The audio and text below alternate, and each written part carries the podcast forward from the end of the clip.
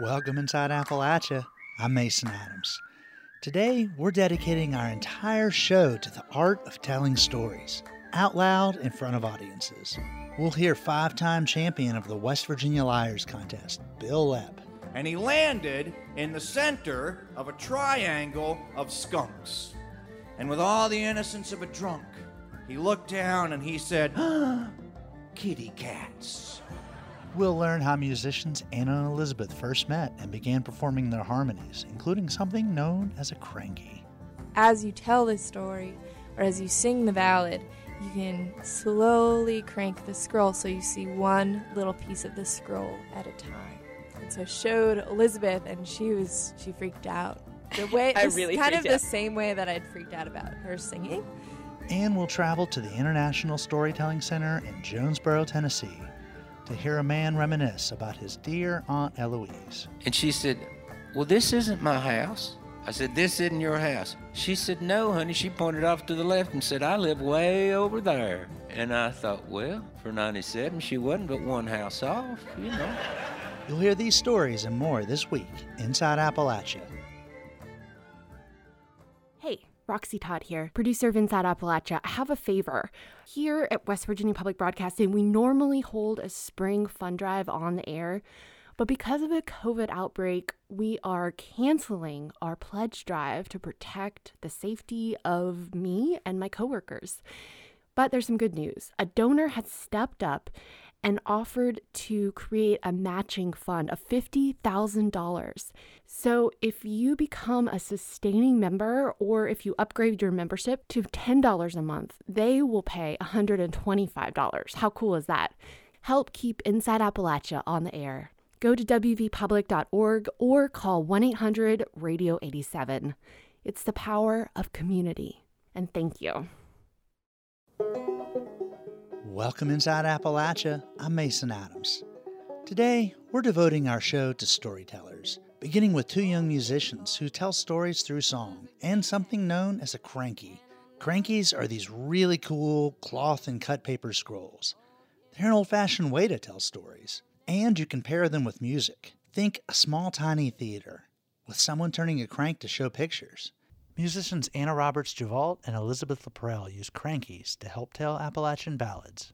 I remember seeing them at the Ferrum Folklife Festival in southwestern Virginia, and I remember how the crankies let me follow the story, while their harmonies raised goosebumps on my arm. Sleepy little baby, when you wake, get some cake and ride them pretty little horses.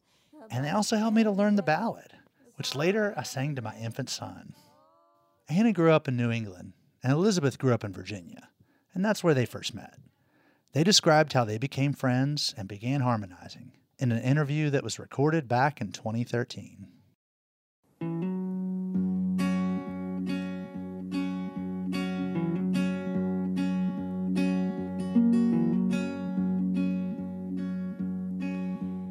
Wouldn't mind working from sun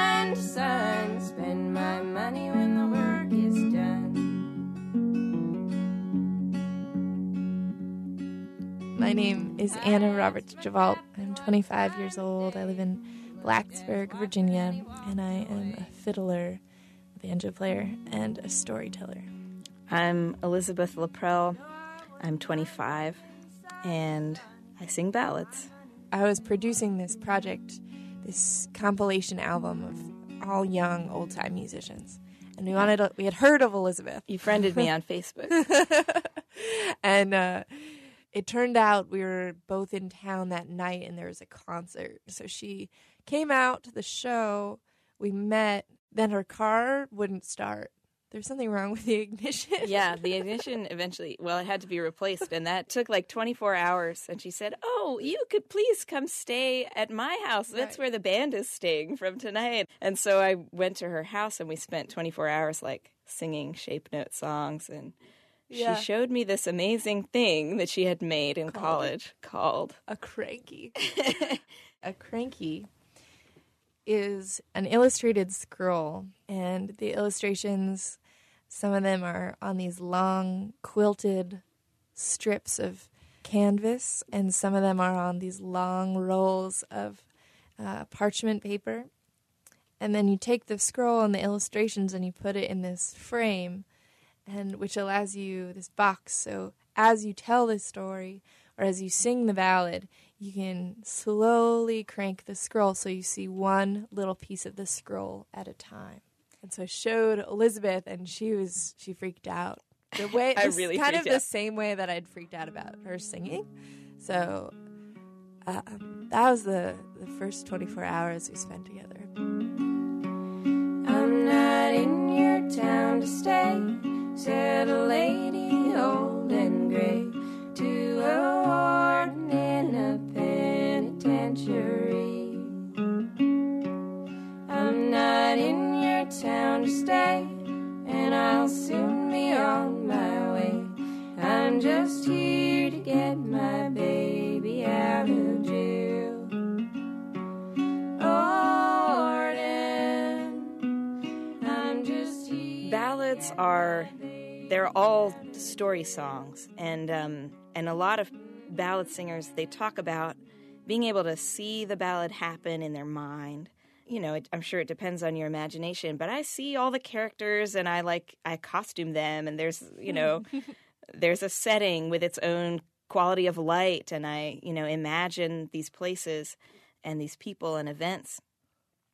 And so I had been really interested in kind of telling people about how visual these stories are. First, we do a lot of sketching, no matter what the cranky is, and then uh, we so we make a you know small little storyboard of a long piece of you know tiny paper that's just a couple inches high, and sketch on that, and uh, then we dump out everything and So do messy. do a, a- few days of just cutting out all the pieces and like pinning them down and, and arranging them and then we go off to sew them on separately on our own sewing machines i guess it takes a couple of months we really had like no foresight beyond the next couple of months. We were like, we're gonna make these crankies, and we're gonna do this tour just in Southwest Virginia, which is what we did. But somehow word got out, and we got these offers or people who are interested around the you know America. When I was a young girl, I used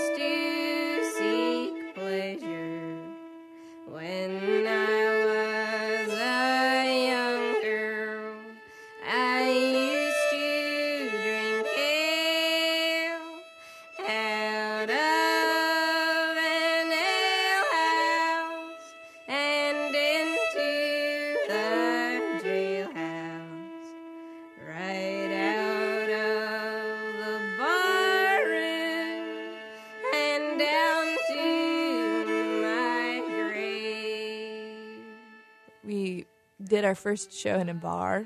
We were at this bar in Richmond and we sang an a cappella song. I think it might have been Heap of Horses.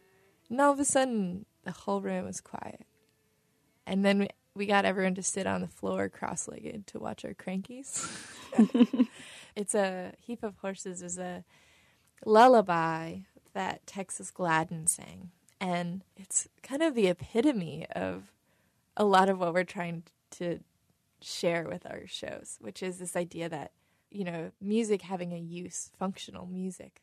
We don't have work songs anymore per se for working at a computer, but lullabies are still there. Go to sleep, go to sleep, you little baby. When you wake, get some cake and ride them pretty little horses. A black and a bay, a sorrel and a gray, a whole heap of little horses. A black and a bay, a sorrel and a gray, a whole heap of little horses. I'd say overall, people, well, especially during crankies, adults turn into children, which is beautiful to watch from stage. Just all these big eyes looking at this cranky that you're scrolling. That's probably my favorite reaction. I think my favorite is when people come up and they're like, "That was great, but I kind of really want to go home right now and make one." Because um, I think it brings, I think it brings stories to mind in the minds of other people, which is Yeah. perfect. One of the most memorable reactions recently, we were out in Olympia, Washington, and this woman came up to me, and her family was from East Kentucky.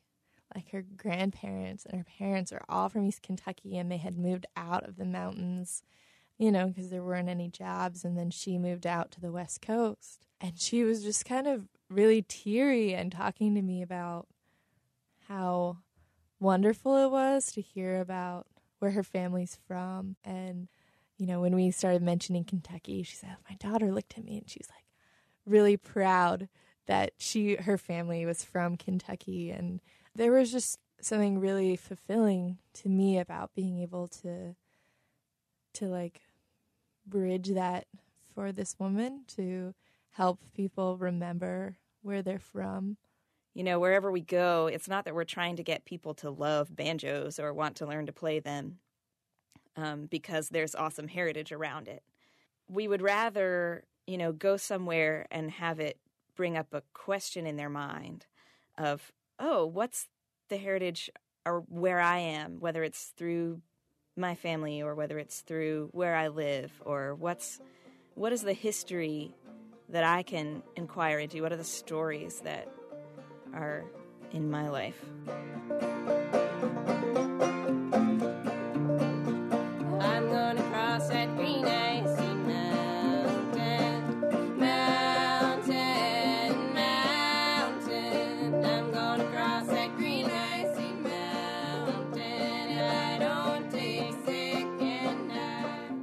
That story was recorded back in 2013 when Anna and Elizabeth were still out performing together. It was produced by WUNC's Laura Chandler. If you enjoy their music, they recorded three albums together, and they're all great.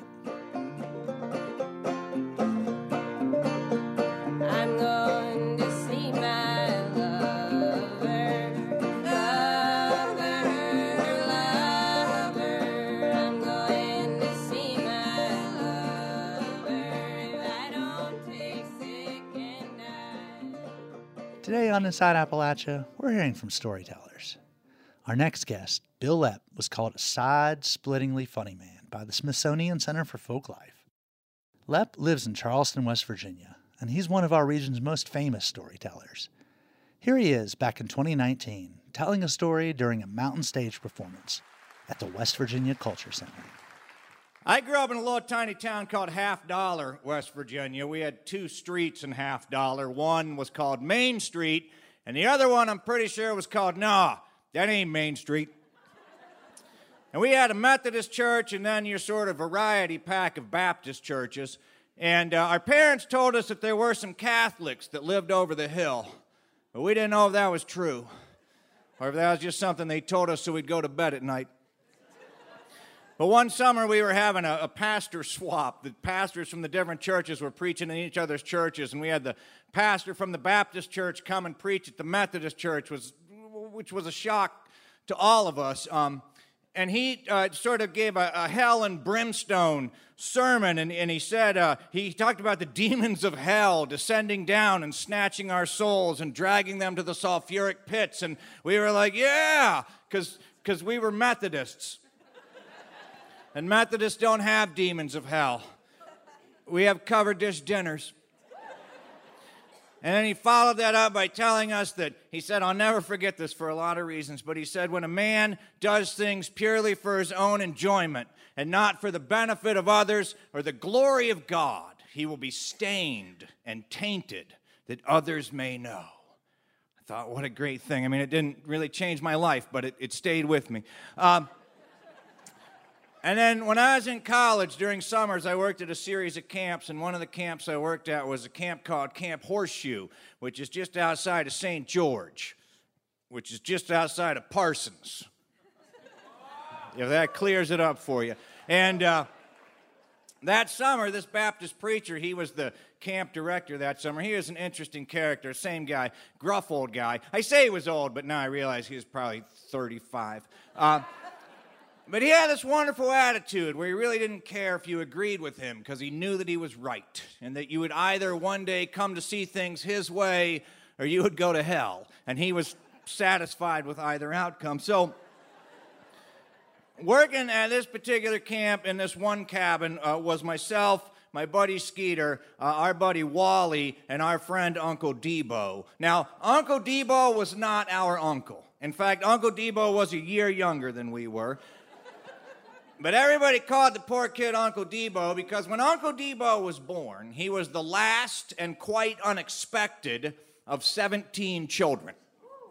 Now, when he was born, his parents were tired. They couldn't think of a name.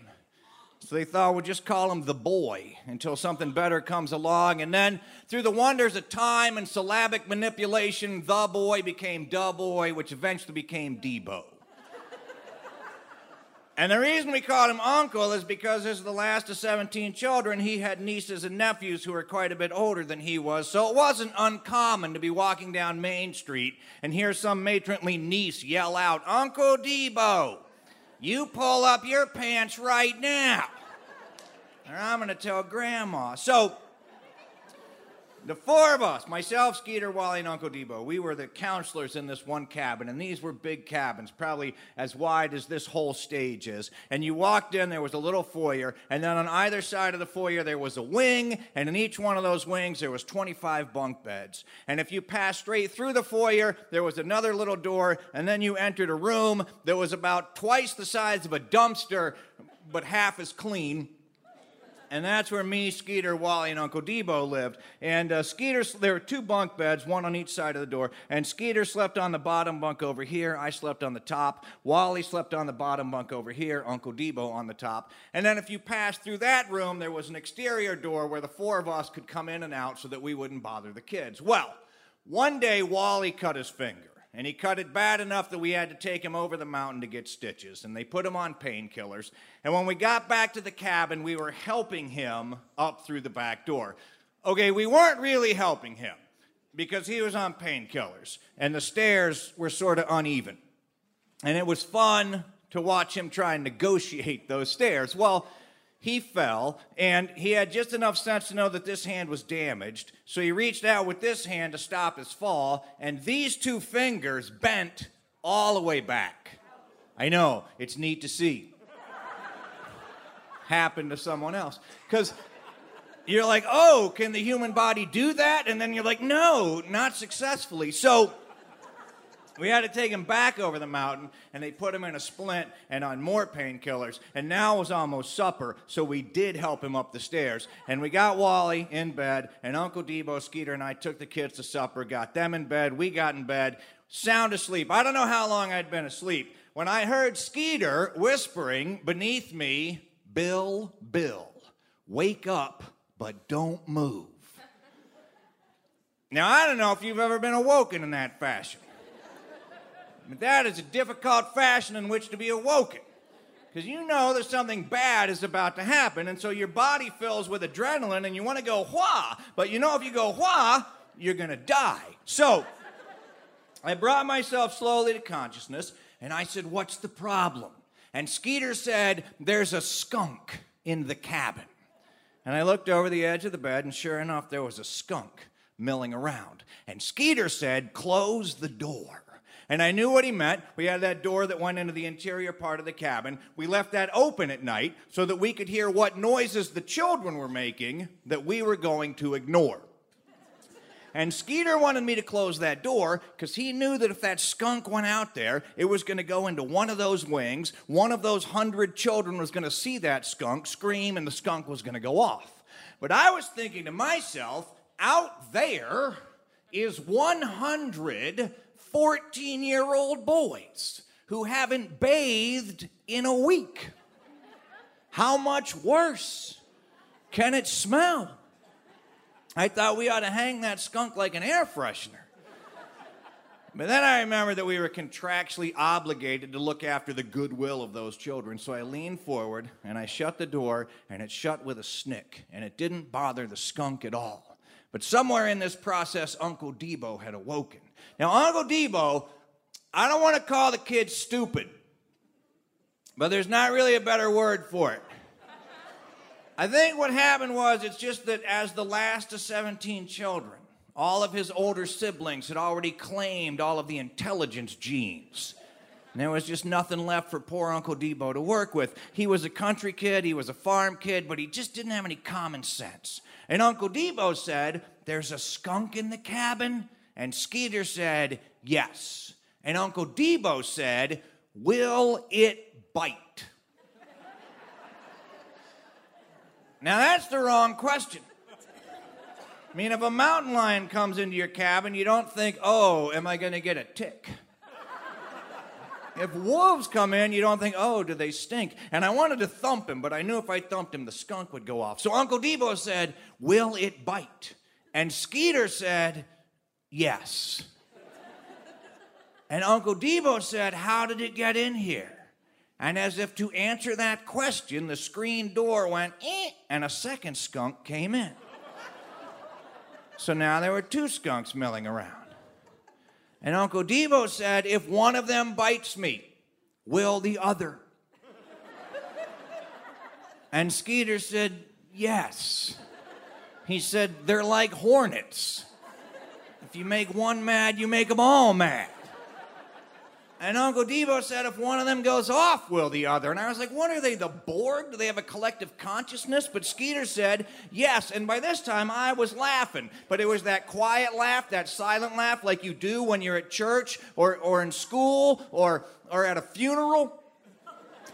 And I could feel Skeeter laughing too. The bed was rocking at about, you know, like a 1.2 on the Richter scale, and there are tears coming out of my eyes and going into my ears. And, and, you know, I was just trying to figure out what to do, trying to get a hold of myself. And finally, Skeeter got a hold of himself, and he said to me, as seriously as possible, he said, Bill, did you brush your teeth? And I thought I knew where he was going with this. So I said, no. And Uncle Debo said, I brushed my teeth. Why does that matter? And Skeeter said, because skunks are scavengers. They're attracted to scents. They're like bears. And if they smell a scent that they're attracted to, they'll come and investigate. And skunks love toothpaste. And Uncle Debo said, Well, I'll be okay. I'm on the top bunk. And Skeeter said, Why do you think they call skunks polecats? And Uncle Debo inhaled like he never intended to exhale again. Not like he was trying to kill himself, just like he wasn't going to breathe for the next 70 years. He just sort of went ah! like that. And by this time, I mean, Skeeter and I were almost laughing out loud. But I mean, we were going to, yeah, we were taunting. I mean, but there was no way we were getting out of this situation alive. So let our tombstone say they went down taunting. And while that was going on, the screen door went, eh, and a third skunk came in. So now there were three skunks milling around. And Wally, who had been passed out this entire time, Wally was a perfect camp counselor because Wally was one of those weird people, one of those sick people who think it's neat to get up early in the morning and watch the sun rise. I was 26 before I knew the sun rose. All I'd ever seen it do was set. But not only did he like to get up early, he woke up happy. Jump out of bed. He'd go, Good morning, and be singing a song about happy trees and little birdies going chirpity chirp, chirp, chirp. And so, in the midst of all of this, Wally awoke, and in his drug addled state, he thought it was morning. So he said, Good morning, and he jumped out of bed. And he landed in the center of a triangle of skunks. And with all the innocence of a drunk, he looked down and he said, Kitty cats. and he knelt down and he reached out and he started to scratch one of the skunks behind the ears. And the skunk didn't know what was happening, but it wasn't entirely unpleasant. So the skunk came closer, and Wally picked him up. And he stood up and he turned to Uncle Debo. And he said, Look, Uncle Debo, a kitty cat. And the skunk crawled off of Wally's hands and onto Uncle Debo's chest. And Uncle Debo sat up and he screamed. And the skunk bit him.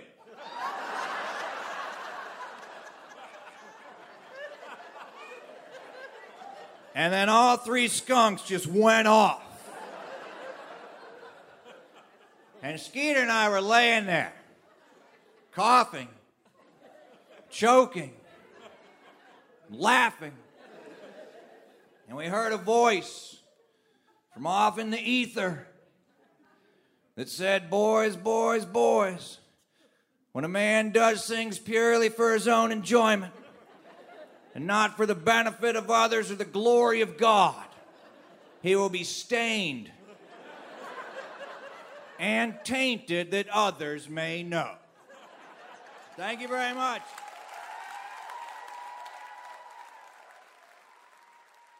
That was storyteller Bill Lepp, a five time champion at the West Virginia Liars Contest. He told his story to a live audience back in 2019 as part of a mountain stage performance. We'll hear from Bill Lepp again in next week's episode, reading his new children's book, The Princess and the Pickup Truck. We're dedicating our entire show next week to children's authors, including one of my all time favorites, Cynthia Rylant, who's written more than a hundred books including two about her experiences growing up in West Virginia that won Caldecott honors. Make sure you tune in to check out that episode. After the break, we'll travel to the International Storytelling Center in Jonesborough, Tennessee. More stories and more laughs coming up after the break. You're listening to Inside Appalachia. I'm Mason Adams.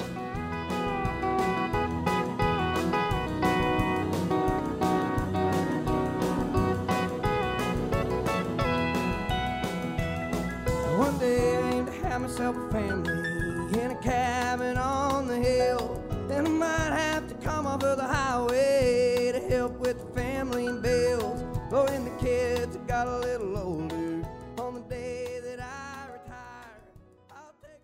Support for Inside Appalachia is provided by Concord University in Athens, West Virginia.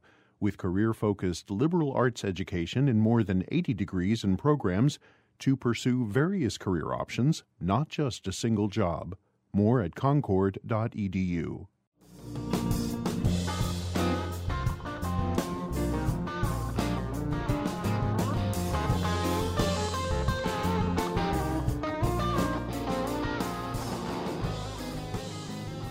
Next, we'll hear from a professional storyteller who lives in Burke County, North Carolina. His name is Michael Reno Harrell, and like most of us, he hasn't had the chance to see anyone in his extended family over the past year. So when we asked him which story he wanted us to play, he chose this one about his mom and her sister in law, his Aunt Eloise. It's called Sweet Tea and Red Wine. My mother, my mother, Aretha Cole Harrell, uh, was one of seven children, and they were all boys except six. my mother, like I say, was one of seven children. She was the youngest, and uh, she had just one brother, my uncle Roy, and it, it was great. We were just the tightest family. We just had a reunion. Well, we called it a reunion. It's just a get together. Up at uh, my oldest surviving, there were 15 first cousins. We had a meeting this past Saturday over at my cousin Nancy's house, and uh, uh, the reason we did was because uh, the last of that generation had passed away. My aunt Elvita, my mother's next oldest sister, had passed away this this year, and she had sort of inherited everyone's photographs. And we spent uh, one of the most amazing afternoons uh, going through about a third of those photographs. And, you know, who do you think this is? I have no idea, but it looks, you know, so you just, you know, back then they knew who it was. They didn't write anybody's name on the back, you know, so we were going through it going, well, it looks a little like, no, I don't know. I recognize that dog, though. That's, yeah, that, you know. it was a wonderful afternoon, and, and my wife Joan made a cobbler, and I and we, you know, my cousin smoked a big Boston butt, and we we just had a wonderful time going through things.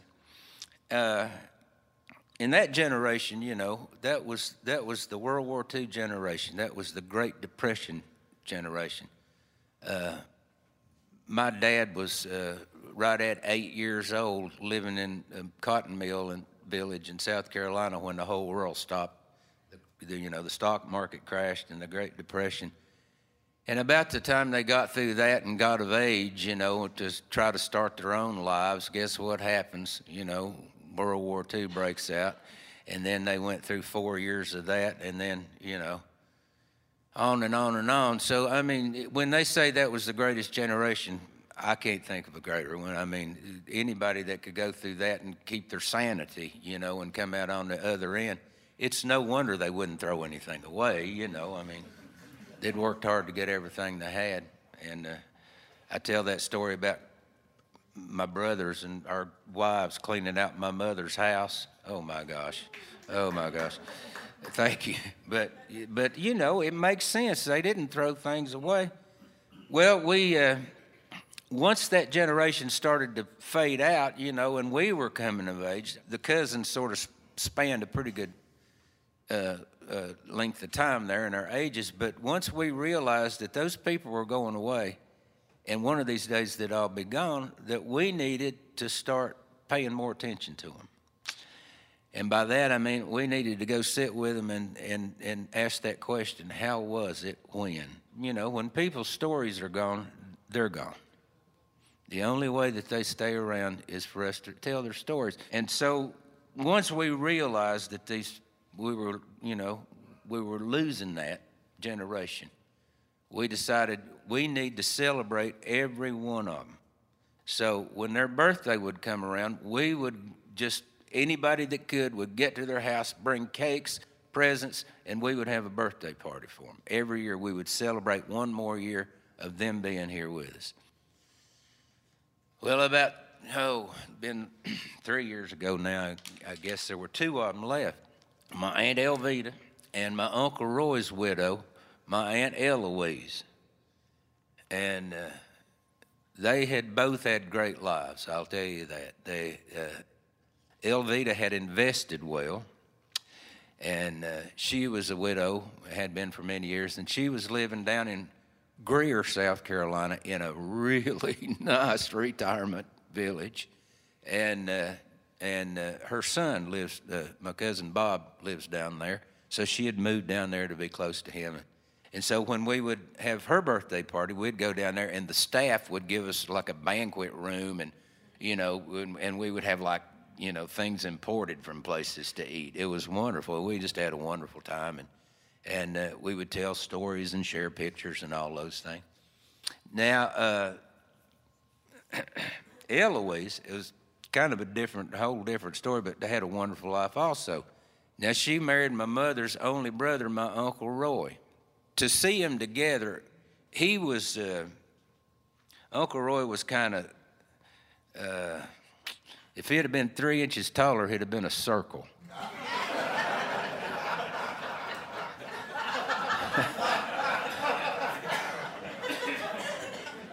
my Aunt Eloise was a good cook, I'll tell you that. And, uh, uh, he ate a lot of squirrel gravy, I'll tell you. But but a wonderful guy. He was he was uh, he took after my mother's dad, uh, the grandfather that, that I never knew. He took after his dad.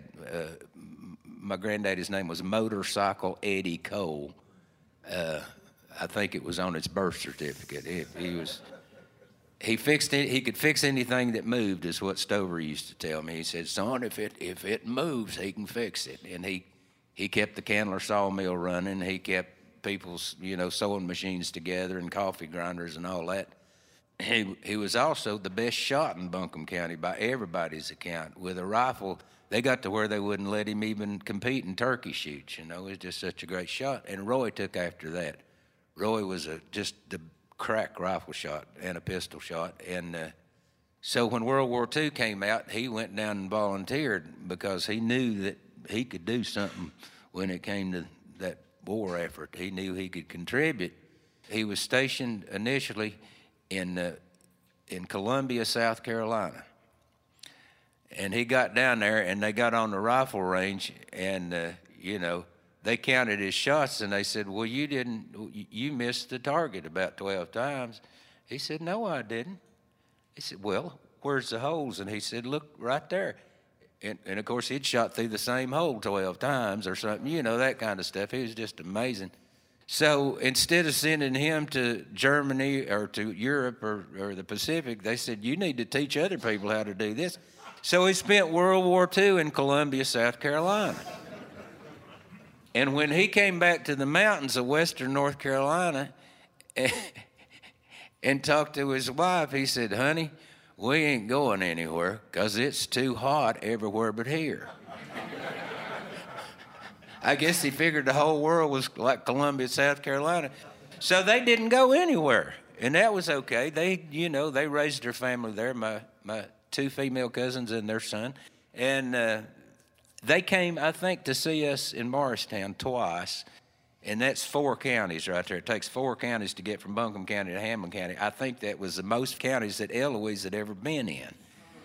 She'd never been anywhere. She grew up in those mountains, and uh, but she read. She read every book, I think, like my mom, every book in the Asheville Library, and especially if it had anything to do with other places. She could name you any state capital like that, and then any capital in Europe, you know. She knew more about uh, geography and, and traveling than, than people that had been to those places. Well, they uh, raised their kids and, and had a good life, and then when they were 58, Uncle Roy passed away and left her a widow. Well, she mourned my uncle and, and went on with her life, and, and uh, she was the secretary of the Liberty Hill Baptist Church on Monte Vista Road there in Buncombe County. And uh, one of her jobs was to greet, you know, visitors that came into the Sunday school and give them one of those little stick-on name tags, you know, so people could say, "Oh, visitor," and I, well, your name is uh, Bob. Oh, well, hi, Bob. Thank you for coming. You know, that kind of deal. And then her other job was to count the collection that they took up in the Sunday school, and then write it down in a book, and you know, make sure it was deposited and all that. And then they would put, you know, the offering up, Sunday school offering, on the little slide-in sign out in the in the in the church. Anyway, so one Sunday, Roy had been dead about three years, and one Sunday, this fella came in about her age, and uh, somebody had directed him to her little desk there in the hallway to get his name tag, and he walked up and uh, and said his name was Charles, and uh, she said, "Well, hi," and told him her name, Eloise, and he said, "That's a beautiful name," and she said, "Well, thank you," and she filled out his card, Charles, and put it on him. He went on to the men's class, and then uh, between Sunday school and church, he came back to her desk. And she said, Well, hi, Charles. Uh, is there something else I could help you with? And he said, Reckon I could ask you a question? And she said, Well, sure, that's what I'm here for. What could I do, what could I do for you? He said, Well, it's kind of personal. And she said, Well, well, what? It, I don't know. What is it? He said, Do you ever eat? now, I, I, she was taken aback by that. And the reason is, she was about that big around. She was about as big around as a grapefruit. I ain't kidding you. She was just. She said, "I've." She said, "I've eaten everything I could get my hands on my whole life, and I can never gain a pound." She said, "I was. The, I was the skinny kid at school." She said, "We'd be out on the playground, and a big cloud would come over the mountain, and somebody'd yell." Hey, Eloise, run under the clothesline. It's fixing to rain. You know. so so when this fella Charles said, Do you ever eat? She was like, Well, yes, I eat all the time, you know. And he said, Well, he said, "What I meant was, was you fix? Was you thinking? Uh, did you? Uh, you uh, were you planning on eating today?" and she said, "Well, yes. Why?" And he said, "Well, I'd like to buy you something other to eat." And she said, "Well, okay." And he said, "Well, where do you like to eat? And she said, well, I like J&S Cafeteria. And he said, I do too. And it was like a mile and a half down there to J&S Cafeteria at the intersection. So they walked in there together, and he put her in front of in the line, and they went through the line. And then when they got up there, he got her a tray, and then he got her that little wrapped silverware and put it on her tray. He said, "Now anything you want is on me." He said, and that means dessert too. So they went through the line and they got down there to their table and they sat down and they started chatting, you know, and talking about their lives. And, and he had been in the war and talked about where all he had been in Europe. She said, You know, I've always dreamed of going to those places. Well, it got to be a regular thing. Every Sunday, you know, he'd come up between Sunday school and church and say, Were you going to eat again today? And she'd say, Yeah, I thought I would. He said, How about J&S? And she'd say, I love it. And they'd go to J&S every Sunday. Well, this went on for a good while. And then one day, Sunday school, he came up. He said, he said, Hey. And she said, Hey. He said, Will you marry me? And she said, I believe I will.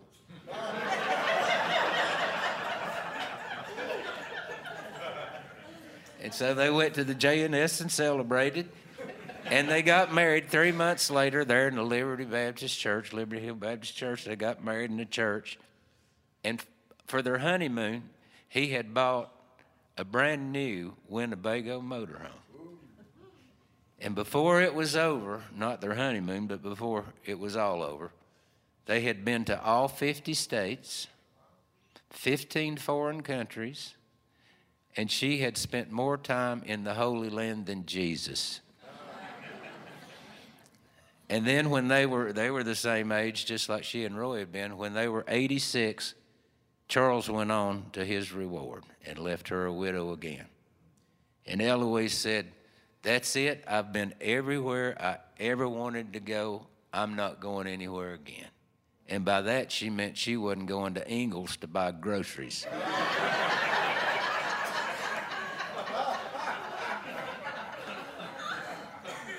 she said, I'm staying home till I go home that last time. So now remember, we had all get together for the birthday party. So when we would have now, we were getting ready to have Elvita's birthday party down there at her house, and of course everybody came, all the other remaining aunts and uncles. Well, guess what? Now Eloise ain't going to go down there anymore. So we're like, well, we'll have to hog tie her to get her in the car to get her down there, you know. But once she was there, she's going to love everything about it. And then I had the best idea I think I've ever had, other than marrying that woman that I'm married to. Uh, there she is, right there. That's my wife, Joan Harrell. Y'all say hey to her.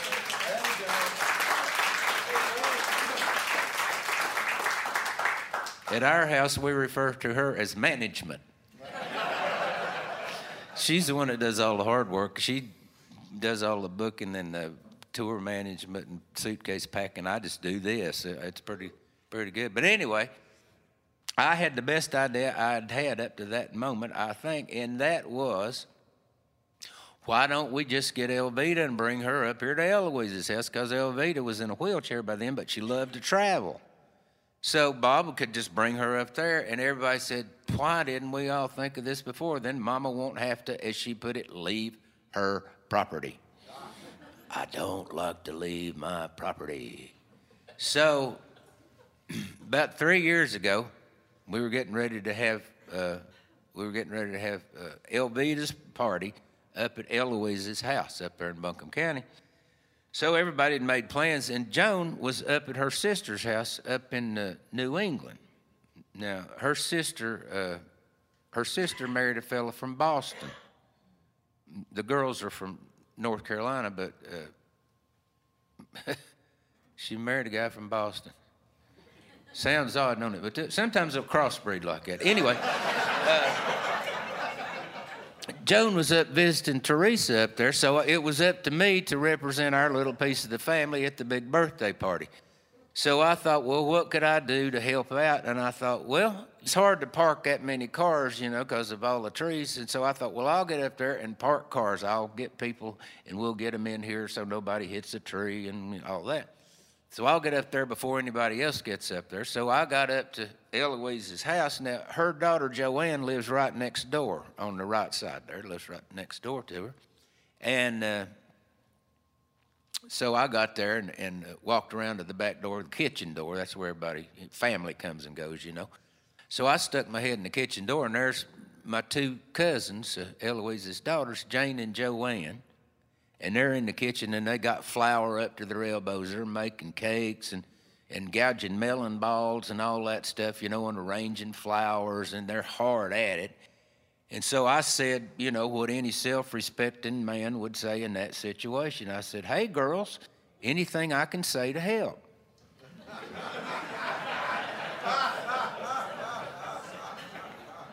And my cousin Joanne looked around at me and said, Yeah, get in there and entertain Mama while we get this going. I said, All right. So I walked in the living room, and, and there she was, my, li- my little my little darling Eloise sitting there. Now, remember, I said she wasn't big around as a soda straw hardly, and uh, and now she'd shrunk this way. She looked like Yoda by then. so I kind of snuck up behind her. She's sitting in her little chair with her feet on a little footstool, staring at something that I couldn't see. You know, kind of like a cat. You know, there's something there that she's seeing, but I'm not sure where it is or what it is. Anyway, so I just kind of snuck around her and give her a little peck on the cheek there, you know. And she looked up and saw me and she went, Oh, I am so glad to see you. Who are you?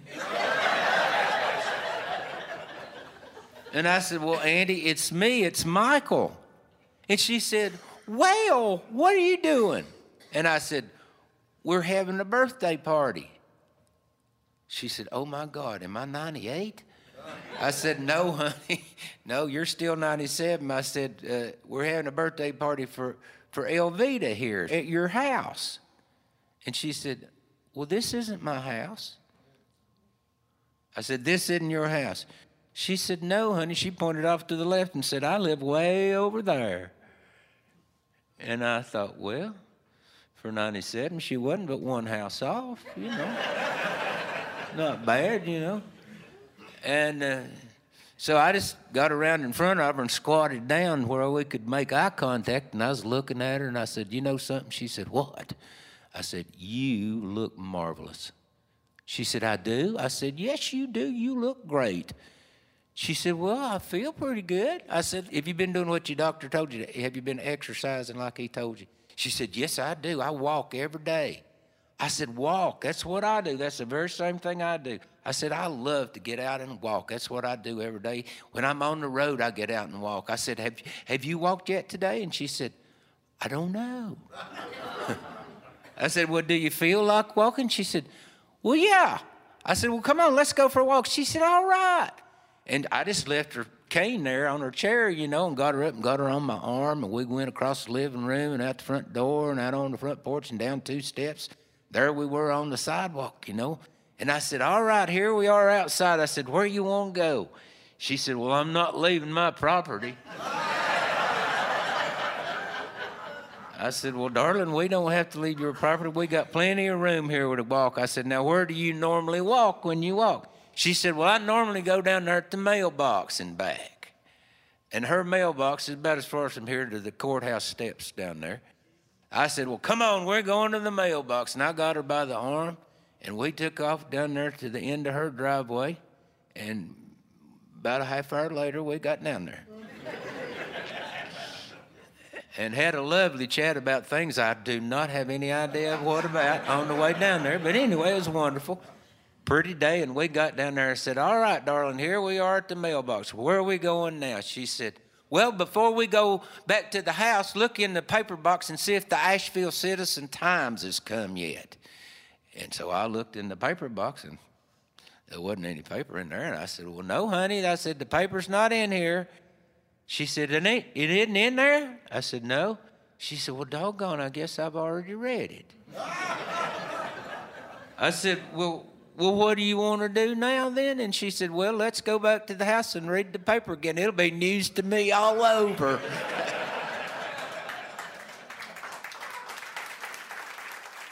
Michael Reno Harrell is a storyteller in Burke County, North Carolina. His mother's family, including his Aunt Eloise, spent most of their life in Buncombe County, just outside Asheville. He performed that story at the International Storytelling Center in Jonesborough, Tennessee, back in 2017. He also wrote this song about his Aunt Eloise. likes poetry that rhymes and old radios. She's got chip paint old pipes and a burned out front porch light and a tin roof that just might fall in when it snows. Well, she quit cigarettes, but still plays her cassettes. And now and then forgets her blood pressure pill. She keeps the shells from cicadas and bakes sweet potatoes. Got two green tomatoes on her windowsill. Gets up with the sun to make breakfast for one. Well, there's an old car on We're working on another episode of Inside Appalachia about storytellers. Do you have a storyteller in your community who you love? Tell us about them. Write to us at InsideAppalachia at wvpublic.org. Or you can find us at West Virginia Public Broadcasting on Facebook or at WV Public on Instagram. Till next time, thanks for joining us as we journey throughout Appalachia. Well, I used to ride a Mustang, and I'd run that thing on high hopes. They raised the price of dreams so high I couldn't pay. So I let that car just sit there when I should have took you driving with the windows down while the music.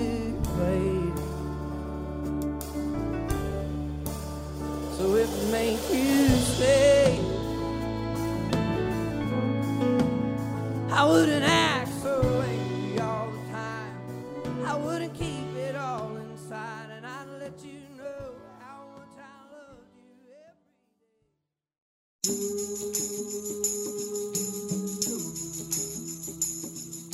every We're working on another episode of Inside Appalachia about storytellers. Do you have a storyteller in your community who you love? Tell us about them. Write to us at InsideAppalachia at wvpublic.org. Or you can find us at West Virginia Public Broadcasting on Facebook or at wvpublic on Instagram. Till next time, thanks for joining us as we journey throughout Appalachia. Our theme music is by Matt Jackfert.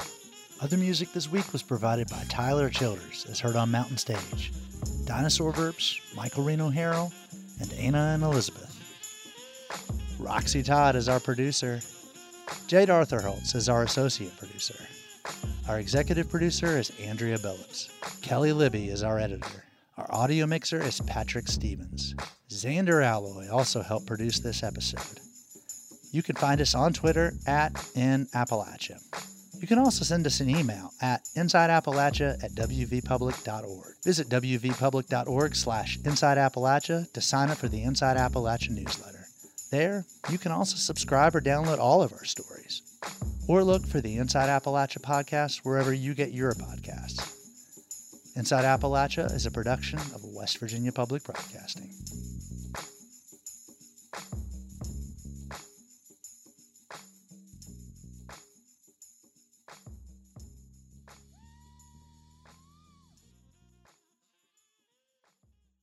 Support for Inside Appalachia is provided by Concord University in Athens, West Virginia.